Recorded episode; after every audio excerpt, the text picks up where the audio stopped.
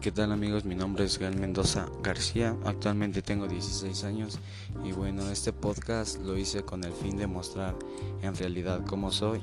Tengo a mi mamá, a mi papá, a mi hermana y a una media hermana, la cual tenemos la misma edad y, nos llevamos muy bien. Eso es lo que me gusta. Y pues con mi hermana la llevo por 10 años y es complicado por la diferencia de edad, pero aún así pues la quiero mucho y en bueno, pues mi mamá me tuvo a los 16 y creo que fue algo complicado porque apenas estaba estudiando la preparatoria, pero ella aún así no se rindió y siguió adelante.